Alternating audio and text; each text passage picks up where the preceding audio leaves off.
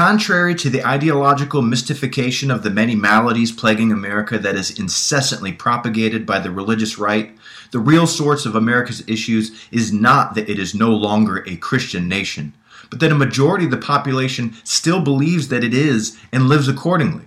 In other words, the hyper-nationalistic religious ideology of the moral majority is axial to America's sickness. And the question we should be asking ourselves is not how should we live, but how should we love?